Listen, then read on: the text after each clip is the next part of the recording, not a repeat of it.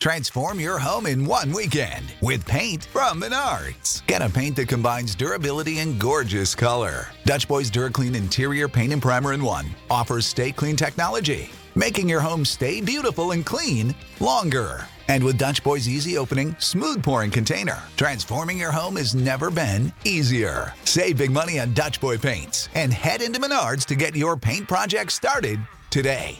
Save Hello, and welcome to another episode of Physical Attraction about the coronavirus, suppressing an epidemic for a year or more, and uh, serology, we're going to talk about today. A very brief update. In the last episode, we talked about the Oxford preprint paper, which strongly emphasised the need for antibody testing in the wider population, and we also talked about how it's being massively misinterpreted by a lot of people at the moment. Now, in terms of this antibody test, there's good news on this front, just uh, just breaking now. Um, giving evidence to Parliament, Professor Sharon Peacock, who directs the National Infection Service in Public Health England, she says this antibody test could be ready for the general public to be tested in chemists or at home within days, not weeks or months. It will be a simple finger prick test, which you can order online, which is being tested in Oxford this week to see if it does work. And she said that several million tests have been purchased for use. Once they have been tested this week and the bulk of tests arrive, they will be distributed into the community. Now, I don't know how quickly they can really scale up manufacture of these tests and how fast they can ship them out to people and process them once they're done. I mean, blood work can take a while to come back at the best of times, uh, let alone for a brand new test. But if it is true that this is a finger prick test that you can uh, do at home and interpret the results of at home, uh, much like a pregnancy test rather than one of these complicated tests, it's very good news because it means we'll be able to test people far, far faster. At the moment, the bottleneck in testing is down to this fact you have to send a nurse out, you have to get a swab of a person's throat, you have to send that to a central lab, and it's being processed. So, if this uh, serological test does work in the way that they're claiming it does, um, then it's going to be really, really important for massively ramping up testing to tens of thousands or hundreds of thousands of people. And um, partly it will allow us to test people who have immunity, and those people will be safe to work. Um, partly we'll be able to test people more quickly but also, as we discussed in the last episode, there's this relationship that the Oxford paper has between the severity of the illness uh, and it's inversely related to how many people had it. And that makes perfect sense, right? If if an illness is only very occasionally severe, then perhaps lots and lots of people had it, and that gives you the same number of cases in the hospital as a severe illness which few people had. Now, there's this question over whether it hospitalises 5% of people uh, in which case maybe 1% of the country has it, or if it hospitalises 0.1% of people, in which case maybe 50% of the country has it. I think it's likely that somewhere between those numbers, maybe 2 to 3% at the end of the day, um, will be the, the real reality here. But these tests will actually allow us to constrain that crucial number. And so hopefully, within the space of a fortnight maybe, we will know a great deal more about this pandemic. And of course, as soon as that evidence is publicly available, I will uh, write about it and, and tell you about it. So let's get on to talking about the main topic of this episode then, which is this Imperial College modelling paper. Um, I want to discuss it because, according to the official narrative of what's going on in this country, and I apologise, I know most of my listeners are actually in California at the moment, but I think there will be similar discussions going on in every country. But according to the official narrative of what's going on in the UK, this paper has convinced the UK government to completely change its strategy from essentially allowing the epidemic to occur and trying to protect the most vulnerable and mitigate its effects, to completely shutting down the country in a total lockdown and attempting to prevent any more transmission of the virus. Now, there's a quote from John Maynard Keynes, the economist, whose theory about stimulating economies is being used quite rapidly now around the world. He said in his book, The General Theory, the ideas of economists and political philosophers, both when they are right and when they are wrong, are more powerful than is commonly understood. Indeed, the world is ruled by little else. Practical men, who believe themselves to be quite exempt from any intellectual influences, are usually slaves of some defunct economist. Well, in pandemics, the epidemiologists are the most important people, and we all obey their models and their ideas, so it's worth trying to understand how this single paper is theoretically so influential on our society at this time of crisis. Now, first off, I don't want to come across as sounding conspiratorial or get too deeply into politics here. Um, I always get criticised when I do that. Uh, but for those outside the UK, I should explain the current narratives and the current politics that have been going on because I think it's very illustrative of how societies can choose to respond to this pandemic and to disasters in general which is what I want to focus on in the second part of this episode. So, initially, it was sort of implied that Britain was going to embrace a strategy of herd immunity. The chief scientific advisor said, We think this virus is likely to be one that comes year on year, becomes like a seasonal virus. Communities will become immune to it, and that's going to be an important part of controlling this longer term. About 60% is the sort of figure you need to get herd immunity. So the long term strategy is that everyone actually gets sick and gets immune. And at this point, when this phrase herd immunity was being bandied about, no restrictions on movement or gatherings were being announced. So, as far as anyone could make out at this point, it seemed like the government strategy was to avoid major shutdowns that were taking place in Italy and places like that, not shutting down schools or public life. Instead, they would let the disease run through a lot of the population, and crucially, keep those most vulnerable to the disease, such as the elderly or those with underlying conditions, indoors for an extended period of time while everyone else carried on as normal. Then those healthy people would get sick and recover, and gradually, hopefully, eventually, that would reach uh, 60% of the population with immunity. And at this point, for reasons we discussed in our first episode, outbreaks become much smaller, basically because on average you're meeting more immune people and you can't transmit the illness to them. Now, that appeared to be the strategy at that point. This was the line until Monday, the 16th of March, which was just over a week ago as I write this. The weekend before that, the government took a lot of flack for this policy of herd immunity because people had done the basic calculation that with a death rate of 1%, herd immunity would lead to hundreds of thousands of dead people in the UK if we allowed 60% of the population to become infected. And naturally, this didn't seem like a price people particularly wanted to pay. And a lot of organisations started ga- cancelling their own mass gatherings anyway, like our Football League, for safety reasons.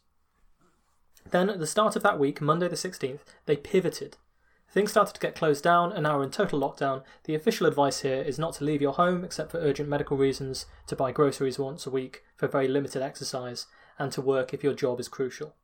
So we went from the official advice being wash your hands more frequently and maybe stay home if you feel sick, to no one should leave their homes except for urgent reasons, gatherings of more than two are banned, and everything non essential for survival is shut down, in the space of about seven days. This has obviously meant that a lot of people were not prepared for what was about to happen, and it's caused disruption in everyone's lives. Now, in my mind, this clearly wasn't the original plan. They changed their minds. Otherwise, this would have been a bit more organised. Now, there's a lot that could be said here. The least charitable explanation is that the government initially didn't really mind if a few old and sick people died and wanted to keep the economy going instead. That might be the attitude of one advisor in particular, but it was obviously not a sustainable position, and the public backlash has convinced them to change course. So that's one way of looking at it.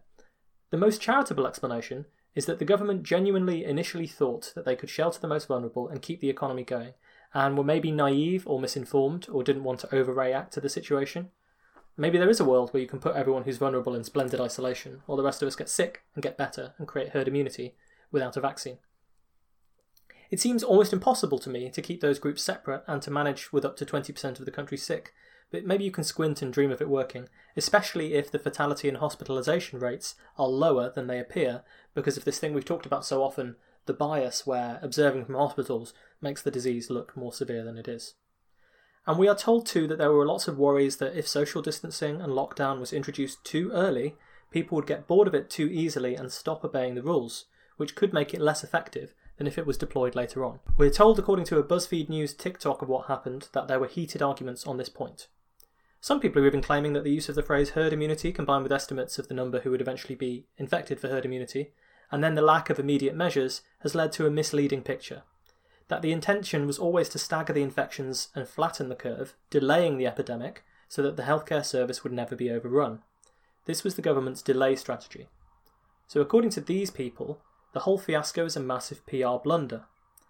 I don't really buy that either because they should have known that flattening the curve in this way sufficiently would be really difficult given this idea that a lot of people do unfortunately need to go to hospitals. If you had a case where you'd flatten the curve, the curve is not going to be flattened enough to be below our capacity, which is tiny compared to millions of people who could be sick at once. So, which of these narratives is true? God, we don't know.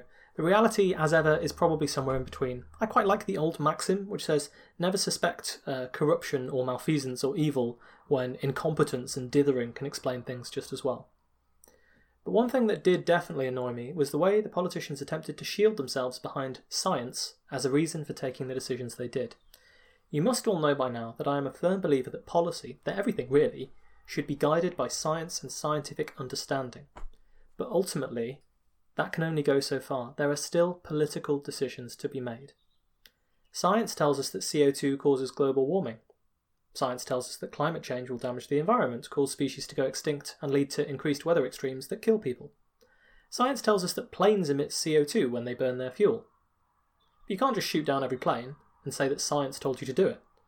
Science tells you a lot about the costs and benefits of your decisions, and sometimes it'll be so overwhelming that science will effectively make the decision for you. Don't drink lead paint, for example. And sometimes it will be very unclear what the appropriate course of action is, and you need to make a decision that will be informed by science. But you're still making a value judgment. Using science as a shield is not ideal, especially when they were vague about what science it was that they were using and what it implied for the costs and benefits of these decisions. The great thing about science, the whole point of it, is that you can be specific, you can be open, you can collaborate, you can point out flaws, and you can base your conclusions on evidence, logic, and reason that everyone can see. Just gesturing at some vague thing you call science without bringing receipts is no good. So, this is what we've all been gossiping about in the UK. The official narrative, by which I mean the one that politicians leak to friendly journalists, is that they were presented with some magical new modelling from Imperial College, London, in a discussion around the 12th of March, i.e., just before the pivot, which convinced them that there was no way to let herd immunity build up without risking catastrophe to the health service. Principally, it was reported by some the government found new data from Italy that suggested up to 10% of people infected could be hospitalised and 5% could need intensive care, which would overwhelm the healthcare service and could lead to many more deaths. Now, I don't know what really happened here, and hopefully, when they have the inquiry or the subsequent uh, reporting comes out and the memoirs come out and the you know the post mortem of this thing comes out, we'll find out. But I think this framing of what happened that they plugged some different data into their model and then suddenly it completely changed their minds. I think that's disingenuous. The idea that 5% of people who get coronavirus might need to go to intensive care is not some new information out of Italy. The 80% mild, 15% hospitalised, 5% critical data, this was being bandied about online from China for weeks and weeks as far back as mid February. Yes, it might be potentially biased because only the most severe cases go to hospital, but you know, we, we had reason to believe that this was feasible. It was this statistic that first made me sit up and pay attention uh, to the whole pandemic because it seemed so high. It's this that made me write loads of mopey diary entries in mid February about how doomed we were. And, and it just seems to me that this information was not news to the people in the country who are organising this. If it is, if it was news, then that is truly astonishing. Um, and the idea that the healthcare system in the UK couldn't be overwhelmed is silly when it was in Wuhan, where they have just as many hospital beds as us, maybe more. So I don't buy this idea that there was really new data from Italy that came in and changed everything. As I keep saying, I'm an idiot. These people are expert virologists who read all the scientific papers with a critical eye I can't match. They knew these numbers and were, according to the same BuzzFeed leaks, arguing more strongly for urgent interventions to occur earlier in order to save lives. Neil Ferguson himself, who wrote this imperial model, his group published a paper on 10th of February estimating that 1% of people who got coronavirus would die, and obviously if 1% are dying, then a greater percentage than 1% must need hospital treatment. Right? So obviously he was aware of these numbers. Suffice it to say that there should be serious questions asked about how this was handled, the discussions that occurred at crucial times, and there are lots of conflicting reports and people with different motivations reporting different stories out of this decision making process at a really crucial time. The strategy has now shifted, and I think that's a very good thing. I think it's a very precautious thing. I think it's very safe. I think it will potentially avert a lot of deaths, and that's a good thing. And that's as far as we'll go into UK politics today. So let's go on to this Imperial College paper then, because it's worth pointing out the crude exponential growth that we've been talking about, where the disease just doubles and doubles and doubles, I mean, obviously, more sophisticated models exist, which take into account important things how people move, people becoming immune, how long they're infectious for, and can even attempt to model the effects of different interventions like cutting off public transport, closing down gatherings, closing down schools, etc. A note on modelling. The one thing to remember all models are wrong, some models are useful. That is to say, no mathematical model will give you actual reality no matter how hard you try but lots of them can tell you important things about how reality is expected to behave. Now, there are advantages to simple models. Simple models obviously miss a lot of things out. Sometimes the things they miss are crucial and mean the simple model is totally invalid for most situations, especially when there are lots of moving pieces that interact with each other. Simple models are easy to understand, which means that it's easier to understand what assumptions you're making. In a model, a parameter is some value that you tweak and set to the best of your knowledge, or if you want to see what happens in different situations. You know, what happens on Earth if gravity is 10 times stronger, or something like that. So, for an epidemic model, it might be R0, the number of people an average person goes on to infect, or the length of time a person is ill for, or the fraction of people who die of a disease. Usually, each parameter is representing some new process you want to account for in your model. So, in this case, adding new parameters accounts for infection rate, immunity, deaths, etc. Having a model with lots of parameters means you're taking lots of processes into account, which is good, but it also makes the model more difficult to interpret. You need a lot of testing to understand exactly why the model behaves as it does when you change something. And if the parameters you're using are not well constrained, you don't know them very well, you are adding more and more assumptions into your model, which can make it inaccurate. With enough assumptions in the model, you can get it to say virtually anything. John von Neumann, famous genius who some will remember from the episodes on nuclear fusion, who essentially invented modern day computing architectures, said, With four parameters I can fit an elephant, and with five I can make him wiggle his trunk. For this reason, modelers tend to like to use simple and complicated models together. And actually, thanks to this extraordinary age of Twitter that we live in, we now know more about this model. Professor Neil Ferguson wrote on Twitter that, quote, I'm conscious that lots of people would like to see and run the pandemic simulation code we are using to model control measures against COVID 19. To explain the background, I wrote the code, thousands of lines of undocumented C, 13 plus years ago to model flu pandemics. I am happy to say that Microsoft and GitHub are working with us to document, refactor, and extend the code to allow others, without the multiple days training it would currently require, and which we don't have time to give, to use. They are also working with us to develop a web based front end to allow public health policymakers from around the world to make use of the model in planning. We hope to make the first version releases of both the source and the front end in the next 7 to 10 days. So, in other words, they're hoping to release this model to the public shortly and maybe in a form that anyone can use, which would be just fascinating and might justify another episode. So, this model of the, is of the complex variety. It's agent based modelling, which means they account for how people move, how they interact at work and in the household, how different people are spread across the country, so the population density of cities versus the countryside. Data assumes that transmission can occur in the home, the workplace, or at school, and people are sort of going between these boxes in the model and maybe infecting each other and maybe getting sick.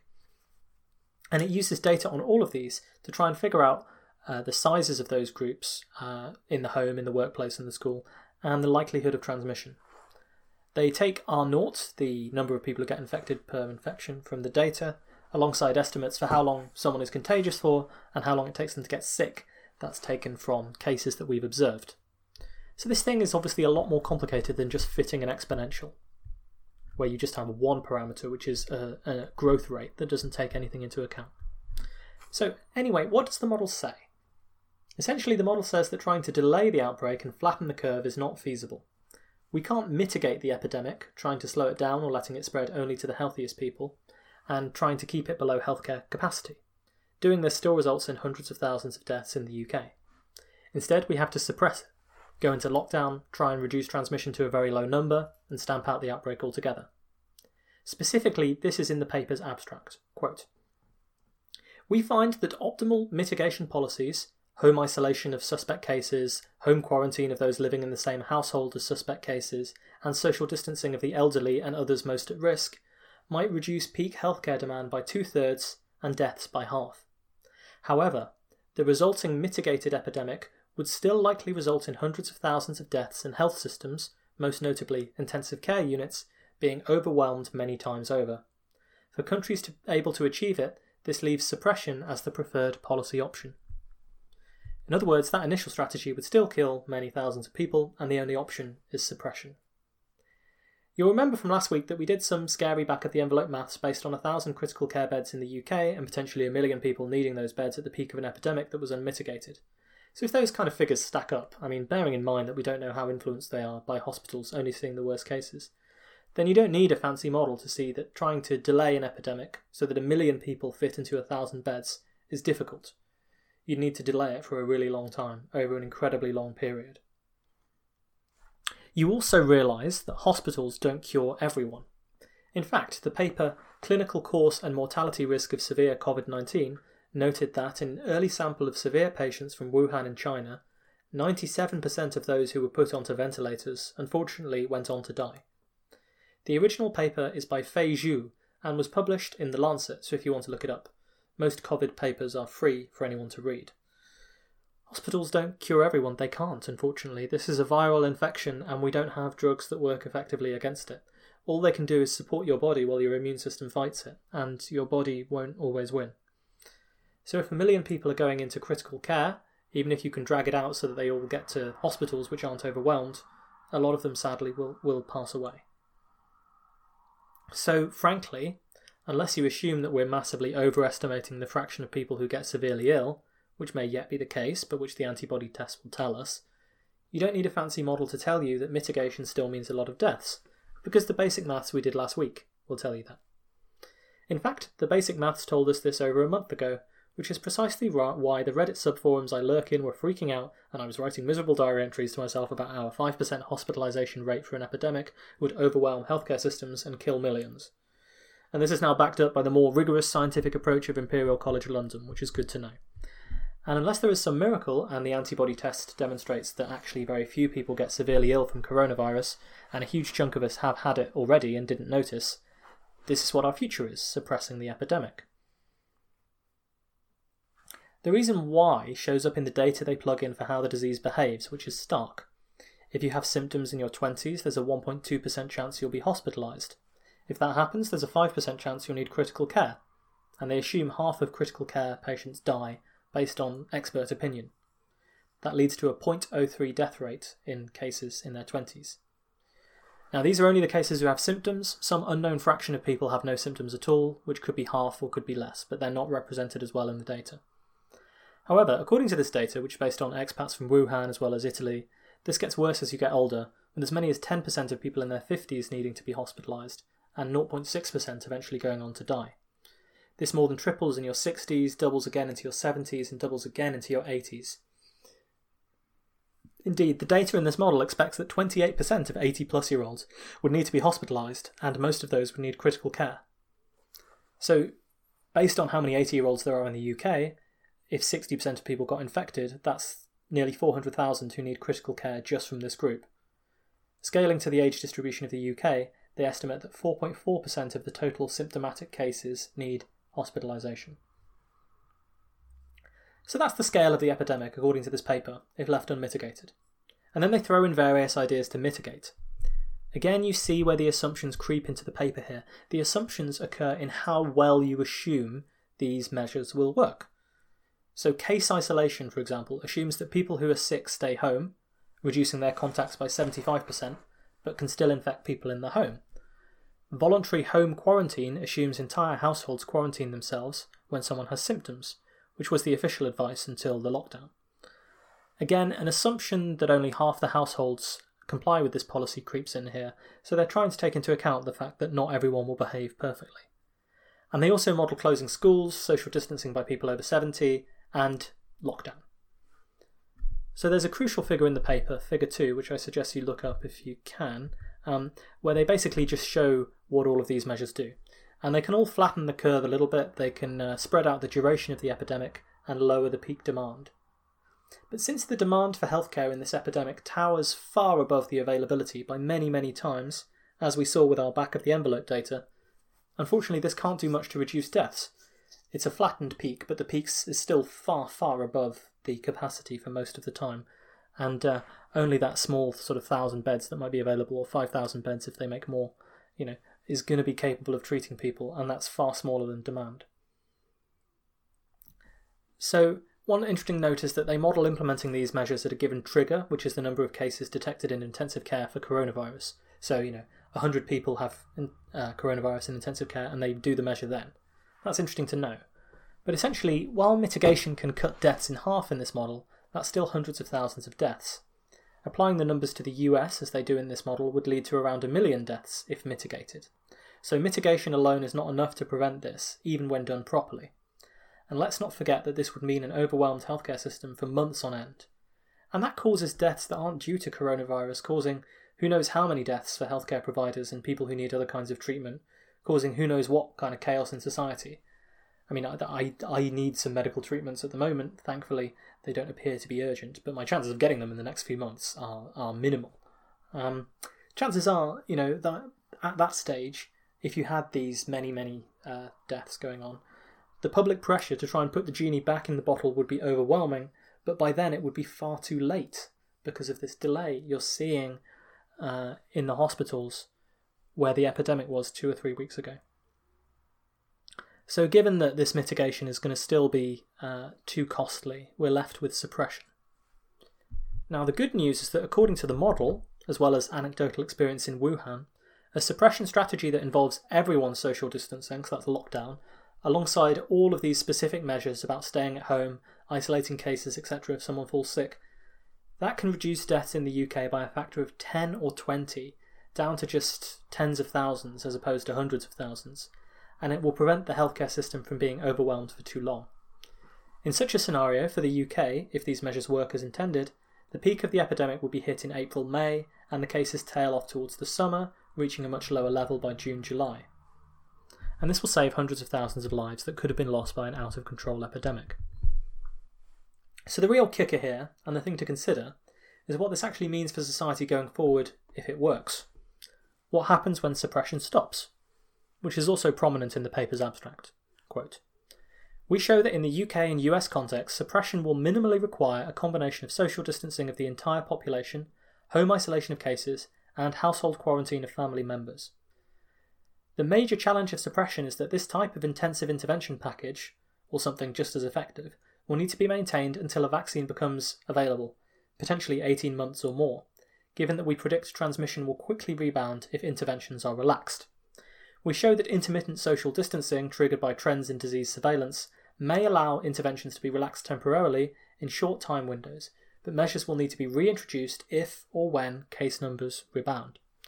Last, while experience in China and now South Korea show that suppression is possible in the short term, it remains to be seen whether it's possible long term and whether the social and economic costs of the interventions adopted so far can be reduced. So effectively, the Imperial College modelers are mapping out a future for us where, sadly, coronavirus disruption persists for the next year to 18 months while a vaccine is prepared, a process which is very difficult to speed up for reasons we've discussed. Now, we should say in the UK and perhaps your country, we're fortunate because we can see into the future, at least in a loose way. Wuhan and China, they're around two months ahead of us, Italy, two weeks ahead of us. The situation will not unfold identically in every country, but they show us what our epidemic could look like in a fortnight, and Wuhan shows us what would happen if you try to lock down a population to suppress an epidemic. And in Wuhan, new cases have dropped off massively, deaths have dropped off massively, and slowly, slowly but surely, life is beginning to return to something like normality. People are going outside again. Even in Italy, where the lockdown only began a fortnight ago, the last two days as I write this have seen fewer deaths than the peak of the epidemic, although still far too many to be good news. But what happens after that initial suppression, after we try to kill the epidemic in its tracks and then let life return to normal? Well, we don't know yet. But the Imperial College paper predicts it. It suggests that we will need to lock down again and again and perhaps again. Even after we suppress this initial outbreak, nowhere near enough people would be immune to prevent the disease from coming back in much the same way. If we relax measures after nearly stamping out the epidemic, we get a few days or weeks, and it's easy to see why. Imagine that we miss one case, or a handful of cases come in from somewhere else, or aren't noticed due to being asymptomatic. It takes time for those cases to build up again. From 1 to 2 to 4 to 8 to 16, etc., could be weeks, maybe 5 days or so for infections to double. It would be a period like we had in the UK between January and March, uh, in most of the rest of the world, in fact, with cases rising only slowly, if at all, before exponential growth really kicked in. During that period of time, life could resume some level of normalcy. Then, at some point, we'd see a few more coronavirus deaths, and it would be time to lock down again for another few weeks to suppress the epidemic. Then release and then suppress again, etc., right up until a vaccine can be found, which could be 12 to 18 months. Now, this is really quite extraordinary. I know everyone is aware of what's going on right now. The immense economic disruption of this lockdown, the millions of people who've lost jobs overnight, the plunging stock market, and a lot of this being sold on people who, in the mainstream, I think, are, are expecting perhaps a few months of disruption Uh, in the States, they've said 15 day lockdown that might be over by Easter. Um, it, it, it's much like they said the First World War would be over by Christmas when that started in summer 1914. In the UK, there's been talk that we can turn the tide on the virus in 12 weeks, which is maybe a bit less uh, optimistic than 15 days, but no one is yet daring to mention that according to the model that is supposedly shaping government policy, after the initial lockdown is over, we might need to do it again and again and again and again. The success of this strategy, of course, assumes that people behave like they do in the model and are perfectly obedient, which to me seems like a huge assumption. This is really completely unprecedented. Not the pandemic, we've seen those before, and generally they did run through the human population and cause millions of deaths, as in the Spanish flu in 1918. What's unprecedented is a pandemic in a society as interconnected as ours, as globally connected, as technologically advanced. What's unprecedented is the attempts to control it in this way, with this lockdown and suppression that kicks in periodically. No one has ever tried to do that before. It's a noble aim, saving many thousands, perhaps millions of lives. But if you cannot sustain it until the vaccine arises, then you may as well not do it at all. Those future potential lockdowns are not optional. If you skip one, you wind up with a full blown epidemic, and all the work you did before was fruitless. The Ferguson paper says as much. It says, Our analysis suggests that transmission will rapidly rebound, potentially producing an epidemic comparable in scale to what would have been seen if no interventions had been adopted at all. Needless to say, if this is how things go, this 18 uh, month alternate lockdown idea, it's going to cause political and economic disruption the likes of which none of us have ever seen. Think how stressful and unpleasant the last few weeks have been, how daunting the prospect is, personally, in, in going on for weeks or months like this. The mind boggling levels of support that governments are having to pump in to keep even a fragment of the economy running and have some hope of recovery once this is all over and done with. Think about the effort and difficulty of sustaining that over the next few months and the disruption to your own personal life, which I'm sure is huge already. You know, I've described how it's impacted me a little bit already.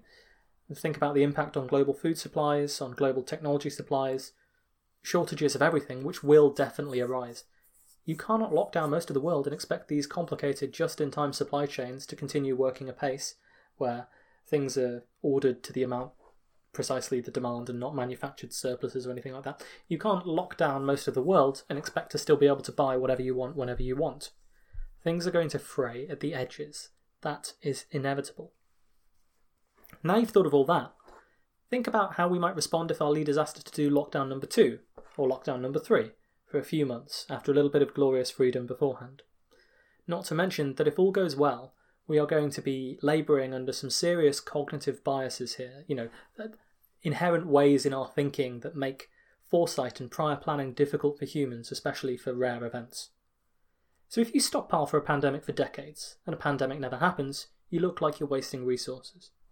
Preparing for worst case scenarios always looks paranoid and overcompensatory until it doesn't, and then we question why it wasn't done. What's worse, we'll have survivorship bias. The vast majority of us will be fine through an initial outbreak if it's suppressed. The vast majority of cases who we'll hear from will report mostly having a mild illness or barely even knowing they have it. It will then seem, in retrospect, like the epidemic was nothing to worry about. We all made it through, didn't we? And we have a Y2K syndrome. Briefly, the Millennium Bug, as I'm sure you know, was a concern that many computers would crash with catastrophic results when the year clocked over to 2000 due to the way they stored their dates. Luckily, this eventuality was foreseen in advance, and lots of people spent a lot of time preparing for it to reduce any potential for disaster. So when Y2K occurred, nothing happened. Planes didn't fall out of the sky, computers didn't crash, there was very little disruption. And a lot of people said that was a big nothing burger, we got all excited over nothing. The problem here is that we can't know if the efforts to avert Y2K also averted disaster, or at least the information that suggests that it did, that's not being circulated as widely as everyone's personal experience. Everyone's personal experience is the media hyped this up for ages and in the end nothing ever happened. So a suppression of an initial epidemic might look a lot like that. If we're lucky, Italy will get away with around 15,000 deaths. My country, your country might be similar too. And it's different, it's not quite Y2K, because we all know the massive measures that are being taken to try and stamp this thing out. So it's clear that they'll have some effect. I think everyone will agree with that. But then people will say, you know, look, if this epidemic, this small epidemic happens and, is suppressed, they'll say, look, 15,000 deaths, that's fewer than flu season, fewer than die in road accidents, The whole thing's been massively overblown. Can't we just get back to normal now? Or they'll think, well, the pandemic's over, the epidemic's over, there aren't new cases, there's no point in doing anything else. And it will look like all the efforts we've taken to prevent the pandemic were a massive overreaction. That's part of this exponential growth thing. You have to act when cases are in the hundreds or thousands rather than the hundreds of thousands, because by then it's far too late to do anything about it. And I know people will say that, because I've been arguing fruitlessly with people like this for many years longer than is good for my blood pressure. So imagine the scenario where we actually succeed and suppress the initial epidemic, and then we have all these biases working together, making us think that it's not as bad, and we have the painful memories of economic disruption and extended quarantine in place, and then our governments and politicians, who are going to be held to blame for whatever happens, and will deserve at least some of the criticism they get, they'll ask us to lock down the country again. I don't want to sound melodramatic here. All I'll say is that in this scenario, you can't rule out major, major dissent. You can't rule out anything happening at this stage. There are already divides in our society. Politics increasingly splits along intergenerational lines, especially in the UK and the US. What's fascinating to me is the left, they're broadly younger, and the right are broadly older. That's true throughout the world. And history too. Churchill remarked that if you're not a liberal when you're young, you have no heart, and if you're not a conservative when you're old, you have no brain. I've been accused of both, so let's not go into that any further. The left, the young, are the ones whose ideology would find it more horrible to trade economic normality and normal life, for many, in exchange for the lives of the vulnerable few. The right, who tend to be older demographically, might be more ideologically willing to sacrifice a few unproductive members of society in exchange for the economy returning to normal. So the fascinating thing here is that the people who would personally suffer the most from lockdown might ideologically want to enforce it, and the people who would suffer the most from an epidemic might ideologically want to remove it. So we have to see how this plays out. I've already seen a lot of people using this as an opportunity to blame the younger generation or continue their previous political battles from before for not taking the situation seriously. In my experience, that, that isn't true, but to be fair, the people I talk to probably aren't a representative sample. Now, I want to be clear and point out something pretty unique about this situation. People always claim that you can't put a value on human life, but in fact we do. We do this all the time. We do it implicitly, it's all implied, but there is absolutely a dollar value on human life. The value fluctuates wildly, sometimes ridiculously, but these decisions are made constantly. Air pollution results in 1 in 6 premature deaths around the world, according to a UN report.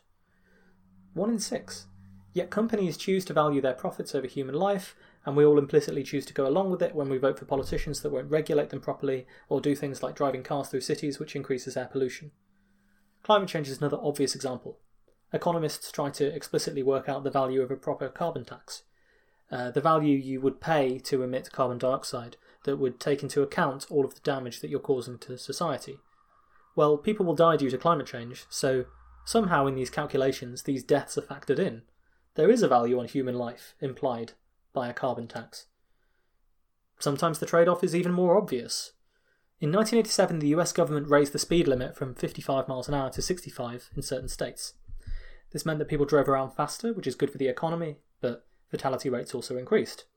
In fact, a crude calculation suggests that the economic benefit of allowing faster drivers versus fatality rates put the value of a human life at around $1.2 million.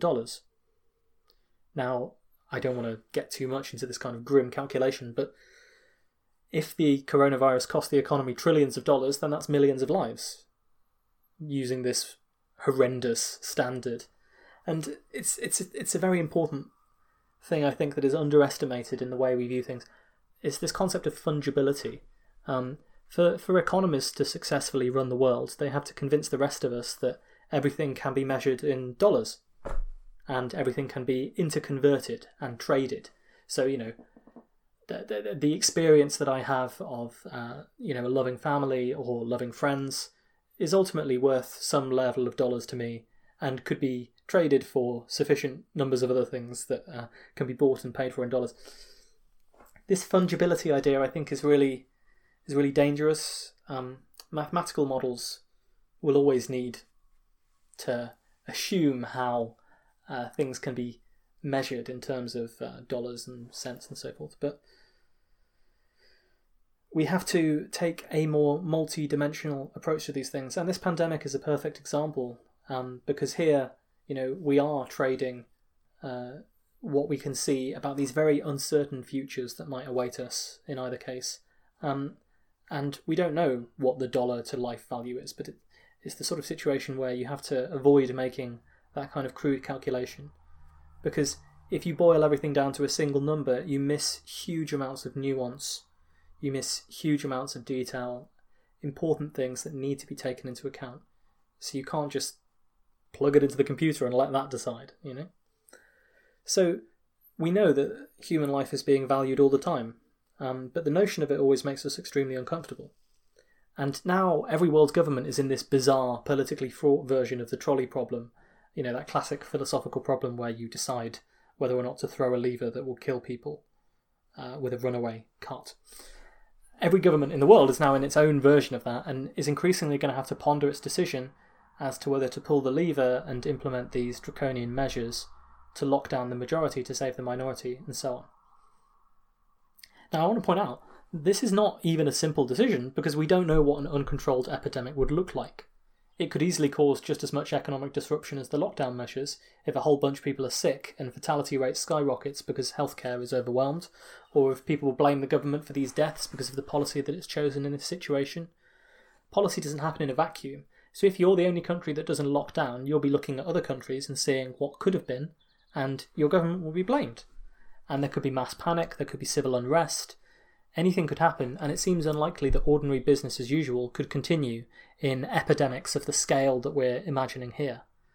So maybe this choice between the economy and human lives, uh, presenting as it does a rather sticky moment for neoliberalism's PR machine when posed so harshly, maybe it's really a false choice that isn't an actual choice in reality.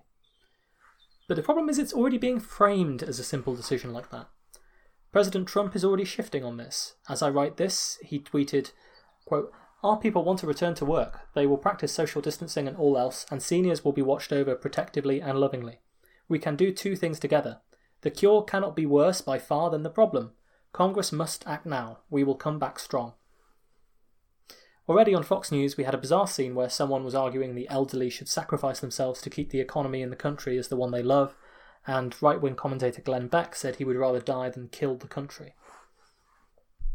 I suggest the fact that Trump is already sick of the pandemic two weeks after he realised it was going to be a serious problem and two days into the proper US lockdown measures, which he suggests might be finished by Easter, that might bode ill for how this is going to go and how long our shell shocked political unity on this particular issue is going to last. And it is fascinating, you know, these lockdowns are approved in the UK uh, by up to, you know, 90% of the population, which is approval that nothing gets. So we are unified now, but um, who knows how long that will last. Now, maybe he'll decide that he doesn't need to listen to scientific advisors who keep undermining him, or maybe he'll decide that the economic damage is too great and we'll get to see what an unmitigated epidemic really looks like. Maybe this is all some kind of weird attempt to pin the blame for the unpopular lockdown measures on the Democrats or claim that he was never in favour of them or something. I don't know, I've given up trying to predict US politics, nothing will surprise me, but I'm sure lots of you have your own opinions and feel free to email them into me via the website if you want to. So, uh, moving away from the details, here's the situation. We are trying globally to do something unprecedented with massive disruptions to the way of life of billions of people around the world.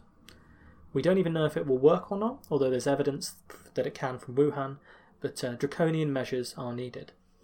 It's enough to totally wreck the global economy because less activity is taking place. The alternative may involve hundreds of thousands of deaths in your country, a healthcare system that's overwhelmed for months, and millions needing to be hospitalised. Different countries with different leaderships are likely to approach this in different ways, and watching how they do that will be fascinating. Within countries, there's going to be increasing division between two camps who are perhaps likely to argue over whether we can or should stop trying to suppress the epidemic totally and switch to a mitigation strategy. There will be massive arguments and more papers and more debate and more academic and more public debate about how successful mitigation could be, different uh, halfway houses between the two approaches, who's essential, who can go to work, how effective the lockdown is, and so on. And all of this chaos and madness, influenced by cognitive biases and mass media biases and everyone's biases, that could all be continuing for a year or more. Is there any other alternative? Maybe. Because the crucial phase now is not do we lock down or not, we've done that. It's what we do after exiting lockdown. In those early days, we might expect to see only a few cases initially. If we can cut them off at the pass, we can delay things. If the infection takes a week to double, and you can catch half the people who have it with close surveillance, then every time you do that, you gain another week of freedom before the lockdown has to come in again. And when it comes to economies, when it comes to our general well being, health, and sanity, the countries and people who do the best are going to be the ones who can maximise that time they spend outside of lockdown. Again, this is from the paper. Quote, Future decisions on when and for how long to relax policies will need to be informed by ongoing surveillance. The measures used to achieve suppression might also evolve over time. As case numbers fall, it becomes more feasible to adopt intensive testing, contact tracing, finding people who might be sick, and quarantine measures akin to the strategies being employed in South Korea today. Technology, such as mobile phone apps that track an individual's interactions with other people in society, might allow such a policy to be more effective and scalable if the associated privacy concerns can be overcome. So, South Korea is indeed a fascinating example, although, given that it has one of the best healthcare systems in the world and is very technologically advanced, it might not be an example everyone else can replicate. They actually got unlucky very early. There was one super spreading event associated with a religious group where 1,200 people may have caught the virus from one person who refused to be tested for a long time and went to buffet lunches and so on. However, now it's one of the few places where there are relatively few new cases.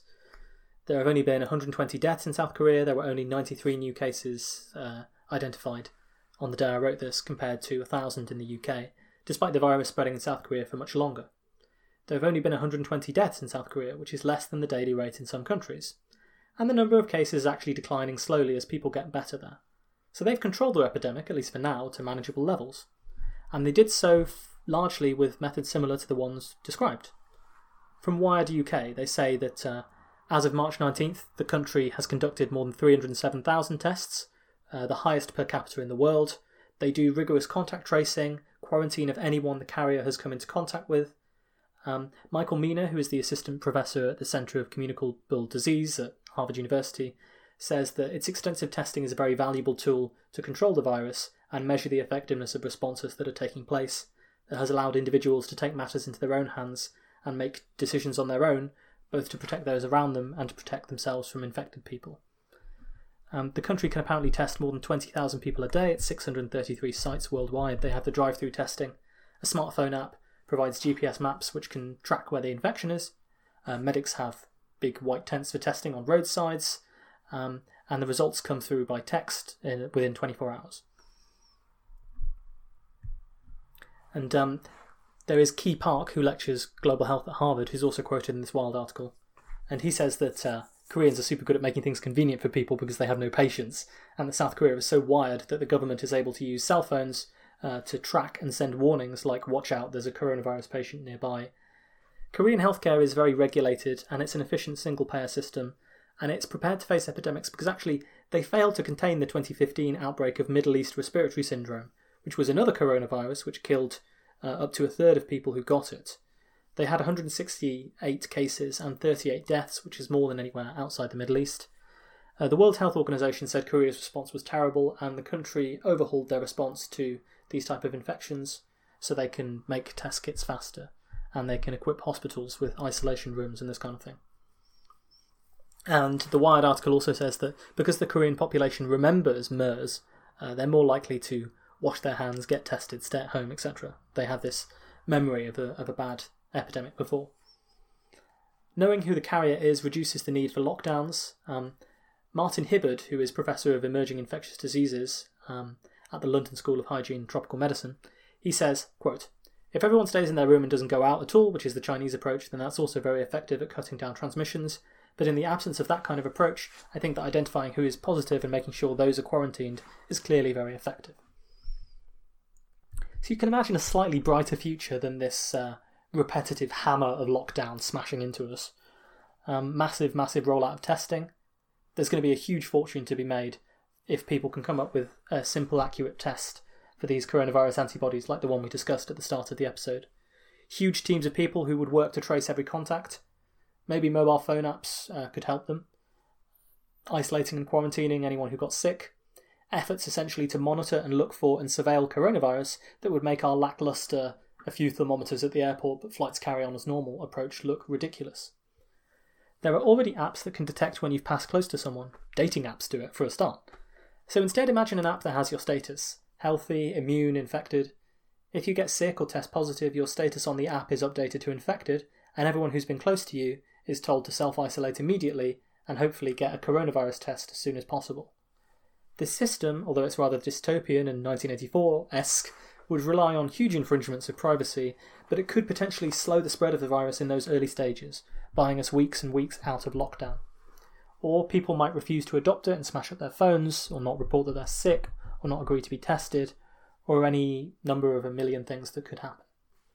You can imagine the world divided into the immune, who can essentially live and work more or less as normal, and the rest you have to worry about or look forward to or arrange the day when they can get coronavirus themselves. Antibody testing can tell us who's immune and who won't get reinfected. Those people can do the jobs that involve coming into contact with lots of others, which would reduce transmission quite substantially, especially for the vulnerable. It's a bizarre thought, but nothing about this situation is even remotely ordinary, so this doesn't necessarily sound like sci fi. Now, it's worth pointing out that obviously not everyone agrees with Ferguson about how this is going to pan out. For example, uh, Black Swan author Nicholas Taleb suggests that the outbreak can be completely suppressed if you lock down for long enough. For example, in China, if you believe the numbers, we're down to a single reported case a day, with far more coming in now from overseas. Uh, Taleb suggests that this indicates outbreaks can be stopped completely with no resurgence. I'm not sure that I agree, given that this thing is asymptomatic and still transmissible, how long it incubates for, how much it resembles mild illnesses like colds and flu for a lot of people. I mean, even if we're much more vigilant next time, I just think some people will slip through the cracks. It's so difficult to suppress this outbreak, which is why there are outbreaks happening now in virtually every country in the world. But obviously, we all have to watch Wuhan very closely uh, to see what happens there. If the outbreak does resurge in China once their lockdown is over, which would take two or three weeks, um, that would suggest that it's very difficult to control this altogether. The first signs that an outbreak is returning might be two or three weeks after it does when patients show up at the hospitals with pneumonia again. So, you know, we, we, we don't know that they've been successful at uh, permanently suppressing the epidemic. All we know is that they've stopped it for now. Uh, and Taleb also points out that nationwide lockdown is not the only option. Maybe if a case is detected in a region or town, you lock down the town and then try and stamp it out there if you suspect community spread is there. Stricter monitoring on flights, journeys between cities, etc., is going to be really important. That much at least seems totally obvious to me that it will be necessary because, unfortunately, we can't rely on every nation being as successful at implementing this extraordinary policy of extinguishing the virus in its own borders. We don't even know if it will work here, and we don't know if it worked permanently in China yet. So to say Taleb's rebuttal ruins this argument seems premature, although he does point out a lot of uh, valid flaws in the model. There will always be flaws in any model, things that it doesn't take into account, which you need to uh, consider. One thing is clear, though um, nations and groups and organisations that can handle this new world well are going to win, and nations and groups and organisations that can't handle it are going to lose. And there's going to be a huge incentive to see if we can get this contact tracing, this mass testing, this dance with the epidemic working well. Neil Ferguson himself was interviewed today and he said, We clearly cannot lock down the country for a year. The challenge that many countries in the world are dealing with is how to move from an initial intensive lockdown to something that will have some effects but will allow the economy to restart. That is likely to rely on very large scale testing and contact tracing. It should be stated that the entire world is in the very early stage of developing such strategies.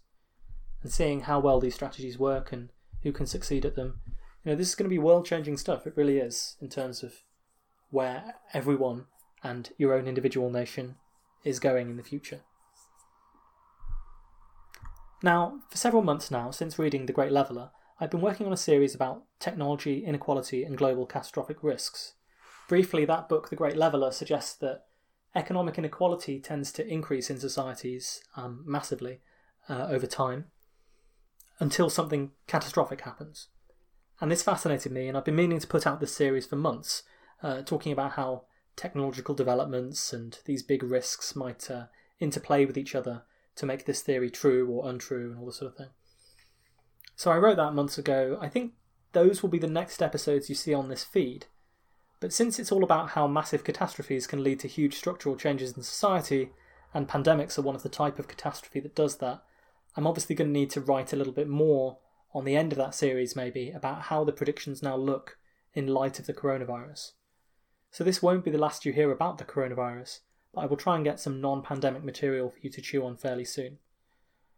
If you have any comments, feedback, suggestions, etc., then you can let me know via the website at www.physicspodcast.com.